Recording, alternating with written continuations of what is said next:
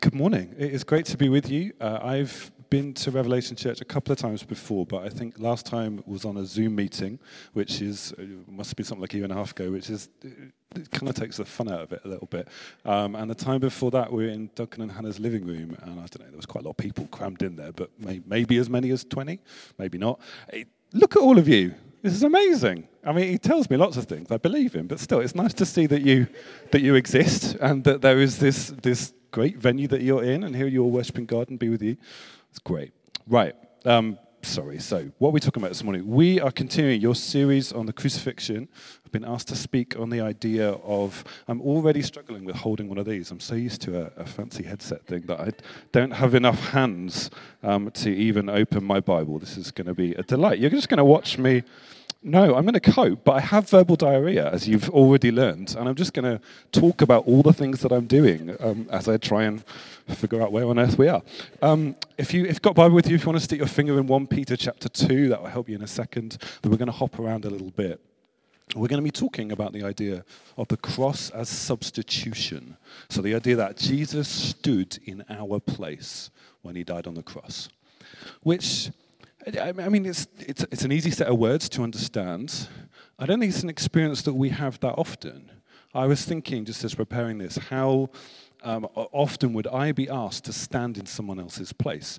Now, that's happened to me a few times, like in a kind of work setting where my boss has said, oh, I can't make this meeting. Could you go for me? Could you kind of go in my place? This is roughly what I think about what they're going to talk about. Could you go and represent me? I've done that a few times. But it's very, very rare, as in I can't really think of occasions when I would, for me to do that downwards, if that makes sense. So when I do it in a job, it's because my boss, someone who's above me, has said, oh, come and stand in my place. I can't think of any occasion where I have ever willingly gone, oh, I'm going to go and stand in your place, person who is, I think, for some reason, below me, whatever on earth that might mean. It's not the way around it works. It sounds quite unpleasant. Which is putting it mildly when we start to think a little bit about the cross. This will be in 1 Peter 2 in just a second, but this story might help you kind of get into the picture of what Jesus was doing. There's a film, came out about 20 years ago, called To End All Wars. I don't know, quite possibly no one's seen it. Based on a book called The Miracle on the River Kwai, about a Japanese prisoner of war camp towards the end of the Second World War, where, I mean, the Japanese were famous for not treating prisoners of war well. So these are men who'd been fighting in kind of Western armies against Japan. They'd lost a battle. They'd been captured. They were treated badly. They had to build something that was called the Bridge of Death, which it became called because of how the workers on it were treated. They came to review, they've written lots of guys who survived, wrote lots of accounts about it. They referred to themselves as forsaken men. And they grew to hate the men who captured them, which makes sense. They were treated awfully. And eventually, over time, their hate died because it was just too awful what they were going through day by day by day, until they fell into a kind of black despair. And then one day, this is the kind of famous moment that happens in the film. You might have heard this story before. They've been working, they finish the day of work, the Japanese guards count the shovels back in, and they say one of the shovels is missing. And they line all the men up and say, the person who lost the shovel needs to step forwards, or we will kill all of you. And they believed them, because it would not be the first time that they'd acted like that. They meant it. So a guy grudgingly steps forwards, and the guards beat him to death in front of everyone else. And then all the prisoners think, well, he shouldn't have lost the shovel. The next day, as they come to get the shovels out and they count them out, there aren't any missing. The guards miscounted. And the men who the prisoners began to realize that the guy who stepped forward was completely innocent. He just didn't want everyone else to die. And the thing about this story that really gets me is that these men who were in despair start to write about how seeing that changed them. They genuinely started to tell each other about Jesus and about the way that he was an innocent who'd stood in the place of others. Many of them came to faith. They didn't know who this guy was. Many of them, they'd not really spoken to him. They'd assumed he was just another forsaken man. But they started treating each other kindly, which they'd never done before. They started imagining there might be a future. And when they were eventually freed at the end of the war, they forgave their captors because they'd seen an innocent man stand in their place and die for them. I'm going to read from 1 Peter chapter 2. I'm starting at verse 21. This is kind of cutting in the middle of a paragraph, but you'll be able to follow along.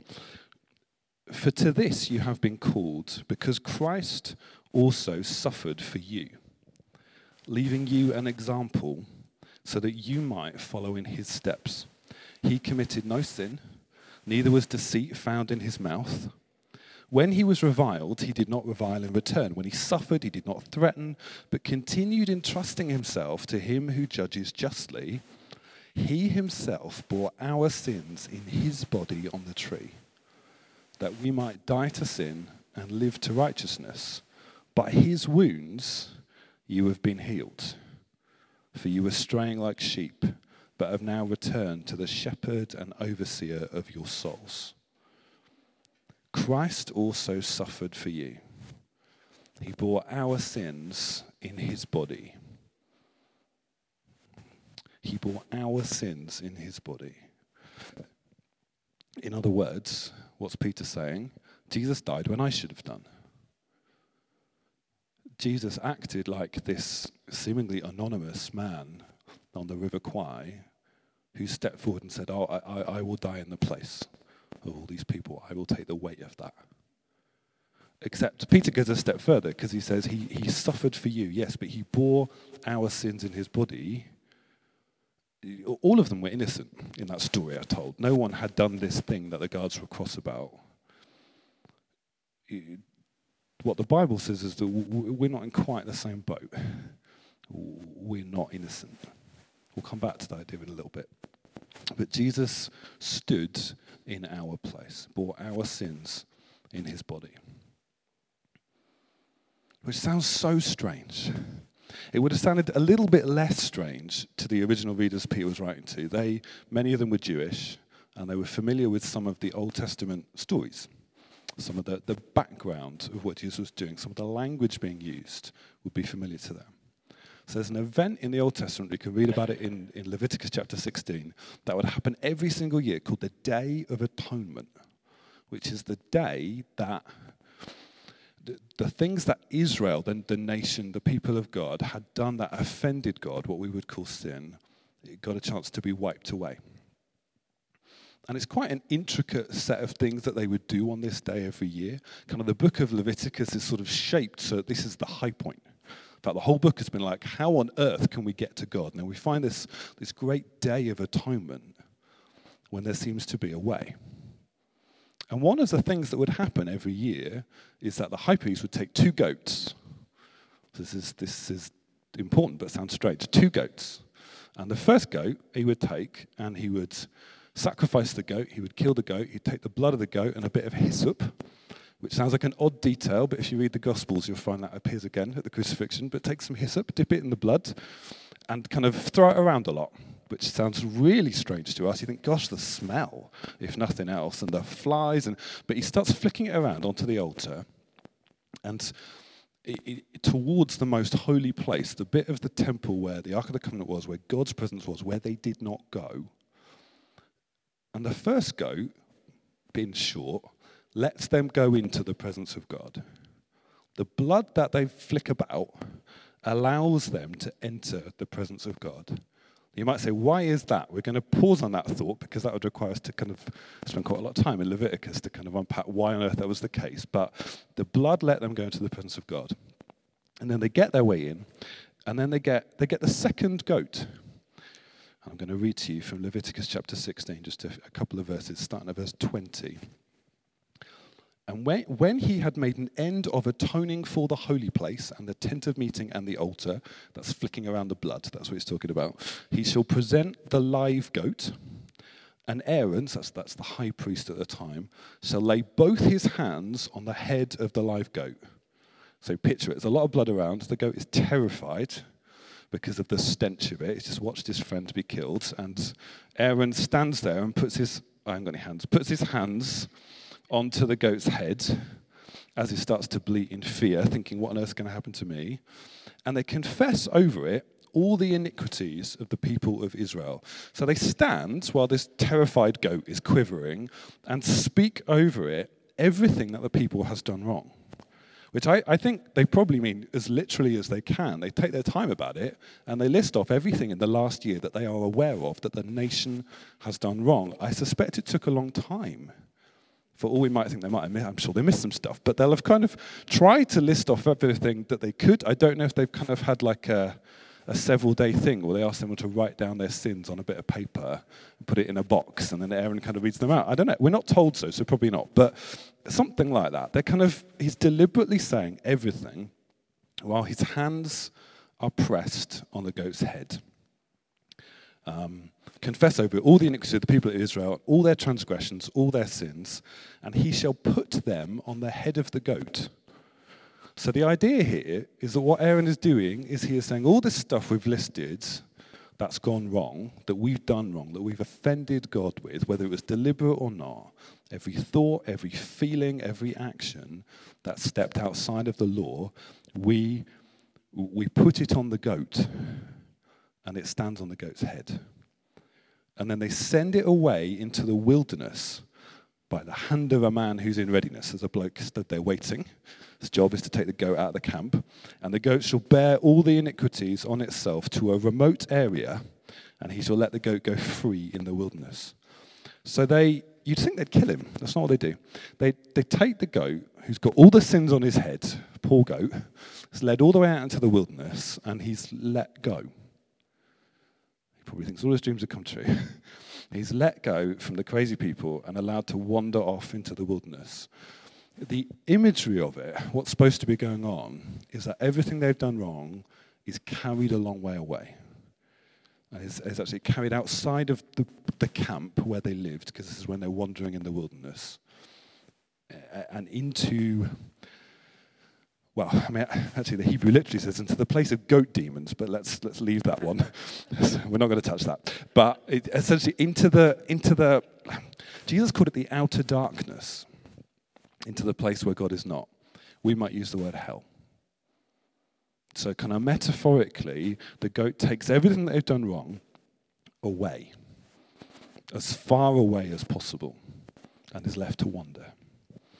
They had a name for the goat. They called it the scapegoat. That's where that word comes from, that we might still use today. I mean, a similar thing, actually. Someone who you lay all the blame on for something. That's what's going on. Lay all the blame on the goat and send the goat away. What Peter's saying when he said that Jesus bore our sins in his body is that we essentially pressed our hands on Jesus' head, and by faith, when we became Christians, said all our sins, and then he bore them away into the outer darkness. By faith, Jesus is our scapegoat. He's the one on whom we get to lay all the blame for the things that we did wrong. He carries our sins away, away from us, away from our lives, away from the camp, into hell.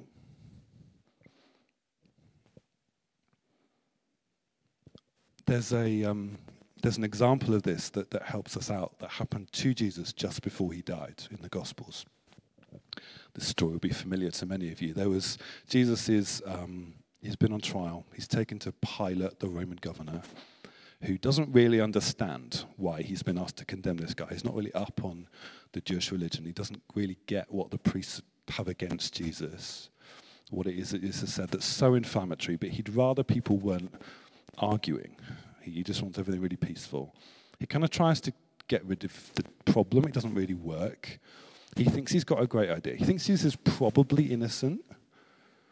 So he thinks, I know what. The people clearly love this guy. I'll go out to the crowd. There's this old tradition I've dug up where I'm allowed to let someone go free on this day. And I'll offer them this horrible murderer who everybody should hate, who's been killing and rebelling and doing terrible things, or I'll offer them this preacher man who seems to be calm and gentle and wise and the people clearly love. Clearly they'll let him go, and we'll kill the guy we're supposed to kill under the law, and it'll all be fine. If you know the story, that's not quite how it goes down. Barabbas, this murderer, is the one that the crowd, whipped up by the priests, start to say, oh, no, free him. So literally what happens before Jesus dies is they let a murderer go and they kill an innocent man in his place. Which, why is that detail in the story? Well, it happened, but to help us see what's going on in the cross. So that Jesus is condemned to be crucified in the place of a murderer is what happened to us by faith. That us who deserve death, now you might think, hang on a minute, but hold that thought. Us who deserve death are let go, and Jesus instead comes and stands in our place and dies for us. Now, the natural thing to think then is to think, this guy Barabbas sounds awful, but I am not a murderer. That's not me. Even if you've been a Christian for a long time, you kind of know what I'm going to say next. You kind of see where this is going to go. Something in our hearts, I think, because I still think it is like, I'm not that bad. Like, I needed something. Sure, I needed Jesus to rescue me, sure, but I'm just... Something in me finds it slightly offensive when I put myself in the same category as Barabbas. Like, I'm not that bad. I don't know that I did deserve nailing to a stick of wood. For all I clearly... I needed help. Yeah, sure. I think one of the things that believing that Jesus stands in our place on the cross helps us with is realism about what we call sin. Because I am so much worse than I think I am. So much worse than I think I am. And I think that's true for you too. So much worse than we think we are. Almost like however bad you think you are in your worst place, it's probably at least a little bit worse than that. Even that is a hard idea to get our hands around. Because however bad we think we are, I think it's pretty easy to find someone else to point at that you can say is worse. And I mean, that's true. You could find a monster from history and go, I am not as bad as them. And yeah, well, that's I'm sure you're not. I think on the face of it, that's clearly true. Probably, you could look around the room if you really wanted to, and you won't say it out loud, but you could be like, I am not as bad as them. And if you're really honest with yourself, you look to the left and the right, you're probably like, I think I'm doing okay. Almost whoever you're sat by. Because that's just how we think. Even like, I know I've done some stuff wrong, but I'm not that bad. It's, I don't know if any of you at school played what, I can't remember what it was actually called, but I'm going to call it the life raft game. I think it was supposed to be some sort of critical thinking exercise. I'm not 100% sure what it was supposed to teach, but the gist of it would be, you'd be told, this boat is sinking. Here is a list of 10 different people who are on the boat. And you're given like a handful of details about them, like how old they are, what their job is, that sort of thing. The lifeboat sits 6. Who are you going to save? That would be the game. I think it was probably supposed to figure out something about how do you figure out value was probably the idea it was supposed to be teaching. I mean, practically what it did was just a great way to get someone in the room to say, I think we should kill the child, which I think that was the point of it, because someone would always do so and then realize what's come out of their mouths. Why do I mention that? An author called Donald Miller suggests that we all play the life raft game every day, all the time. Like constantly checking our value against everyone around us. Do I make it on the boat? Do I make it on the boat? I mean, he thinks it's awful that we do, but do I make it on the boat? Jesus actually addressed a similar idea in a story that he told in Luke chapter 18. He said, 2 men went up into the temple to pray, one a Pharisee and the other a tax collector. The Pharisee, standing by himself, prayed thus, God, I thank you that I am not like other men, extortioners, unjust, adulterers, or even like this tax collector. He's playing the life raft game. He's looking around the room and like, Jesus, thank you so much that you've made me a good bloke. I'm not like Matt. I like Matt. Matt's great. It needs to be someone on the front whose name I noticed. He's thanking Jesus that he is winning at the life raft game. He's like, I might not be the best, but I'm doing okay. Thank you, Jesus. He says, I fast twice a week, more than you. I give tithes of all that I get. And then we come to the other guy, but the tax collector, standing far off, would not even lift up his eyes to heaven, but beat his breast, saying, God, be merciful to me, a sinner. I tell you, this man, that's the tax collector, went down to his house justified rather than the other one. For everyone who exalts himself will be humbled, but the one who humbles himself will be exalted. In other words, the guy who doesn't play the life raft game or does but thinks he's losing, he says, I need someone to stand in my place. I can't do this, is the guy who wins, says Jesus. When we look at the cross, we're supposed to realize that sin's pretty awful if it took God to die. But wow, he did. And he came and stood for us so that we get on the boat. I mean, realistically, if you play that game properly, who deserves to get on the boat and get off the ship? Well, Jesus does and no one else, and there's one bloke on the life raft, but he gives up his place for every single one of us. We can't ignore sin. And God doesn't think he can let sin off. I think sometimes we think that's how it should work. Why does God have to stand in our place? Surely he can just let it off. He's kind. To say otherwise makes him sound really, really angry. But God can't let off sin and remain who he is because God is just. God is just. He's justice. So what he chose to do was not find a loophole. I think sometimes it can sound like that, but find a way to fulfill the demands of justice and yet be kind and merciful to all of us, let us go, which was him coming and standing in our place. In Galatians chapter 3, that's not Galatians chapter 3, that is. Well, reading from verse 13, it says, Christ redeemed us from the curse of the law by becoming a curse for us. For it is written, cursed is everyone who hanged on a tree. So that in Christ Jesus, the blessing of Abraham might come to the Gentiles, so that we might receive the promised Spirit through faith. Cursed is everyone who hangs on the tree. In other words, the Bible has already said, you die on a cross, you're cursed. And Paul, writing, thinks that's a problem. Because he's saying, how do we worship God who is cursed? But what Paul realizes and tries to explain to them is that Jesus became a curse for us. He went to what I think a couple of weeks ago Duncan was calling the godless place. He took the curse for us. If you like, the judge is judged in our place. So he fulfills all the demands of justice by instead putting their full demands on himself. So when we look at the cross, we see, yes, that our sin is worse than we thought, and actually, therefore, that God loves us more than we might have thought, but we'll come back to that thought. But also that God is just and loves justice. He won't go through a loophole. He meets all the demands of the law, including the Father giving his own Son up to death, which means we can't ignore oppression. That's maybe not an application of the cross lots of us look at and think, but I think it's where it should take us. Can't ignore oppression in the world. We have to do something about it. Yesterday morning, I was sat in my friend Dan's garden having a cup of coffee and a nice croissant that he'd given me. I don't know why I told you that detail. It was very pleasant.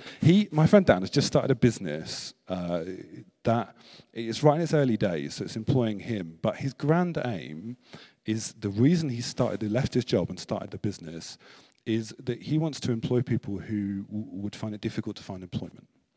First within our church, but then beyond that, I think, as well in the future. Now, it's very early days for him, but he is motivated by a desire for justice.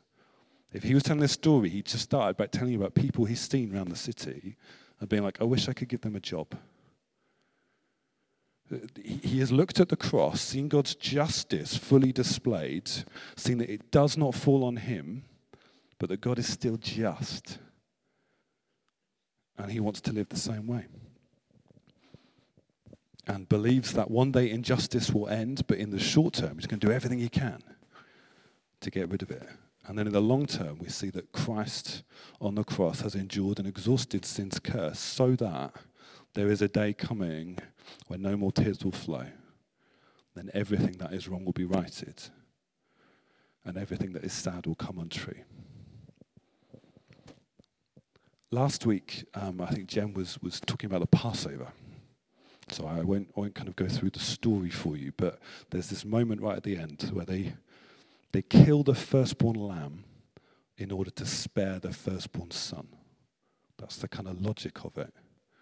That those who have the blood painted on their doorposts don't die. So the lamb, the firstborn lamb, stands in the firstborn son's place. And the blood on the doorpost, it kind of appropriates that for each house. So that death passes over them.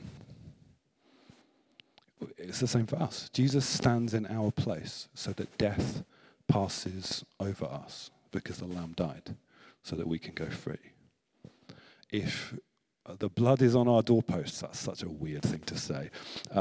Like, as an analogy, this is strange. What would that even look like? Can you imagine? You go home and start painting blood on your doorpost. Your neighbours would phone the police, not least because of the flies. But what would it look like for us to metaphorically paint the blood of Jesus on our doorpost? It looks like faith. It looks much like, what does it look like for us to push our hands on Jesus' head and say, these are my sins, they're now on you? What does it look like? Faith. It looks like believing that Jesus did die in our place, and therefore that our sins will not be attached to us, therefore that the curse will not be attached to us, therefore that death will not be attached to us. No more sin, no more curse, no more death. That's what happens when Jesus stands in our place. So what is that final thought? What does that tell us? It tells us that God loves us. It tells us that God loves us, that he's for us, that he wants us, that Jesus came, it says in Romans 5, not to meet a bunch of people who were already his friends, but he came to people who were enemies.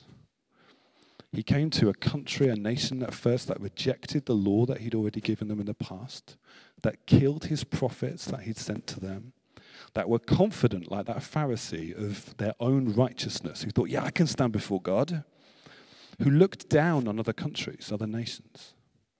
And he also came to all the rest of the world, nations that in Romans chapter 1 it says had exchanged the truth of God for a lie, had exchanged glory for images, had exchanged a fountain of truth for cracked cisterns. He came to a people with hands full of blood, whose righteous deeds, Isaiah says, are like filthy rags, which is a very polite translation of what Isaiah actually wrote. You can ask me over coffee if you really want to know. He came to people like us, awful, terrible people, deep on the inside broken, doing all right, pretending on the outside that we're doing okay. And he came, God, with his blistering holiness, with eyes like fire, with a voice, the psalmist says, that when he speaks, the earth melts. The one who, if anything that is wrong goes into his presence, it combusts. Our God is a consuming fire, the writer to the Hebrews says. You'd think when this God meets this earth, well, the earth would melt. Everything would end. The story of the Old Testament is this constant refrain, who can ascend the hill of the Lord, which basically means who can get to God? Who can get to God? How can I get to God? God is blistering holiness. My hands are full of blood. How can I get to God? I can't. I need someone who can climb the hill for me. I need someone to take the blood off my hands who can still stand in the presence of God. I need someone to stand in my place. So what does love look like? It looks like a father who sends his own son to die for people who hate him, to make them his friends. If you ever doubt that God loves you, which, I mean, I'm sure you do, because that's kind of normal. I do all the time. If you ever doubt that God loves you, look to the cross and see a God who chooses to die. Which, I mean, that's a stupid sentence. God is life. Life that chooses to die for you, in your place, to love you because he wants you.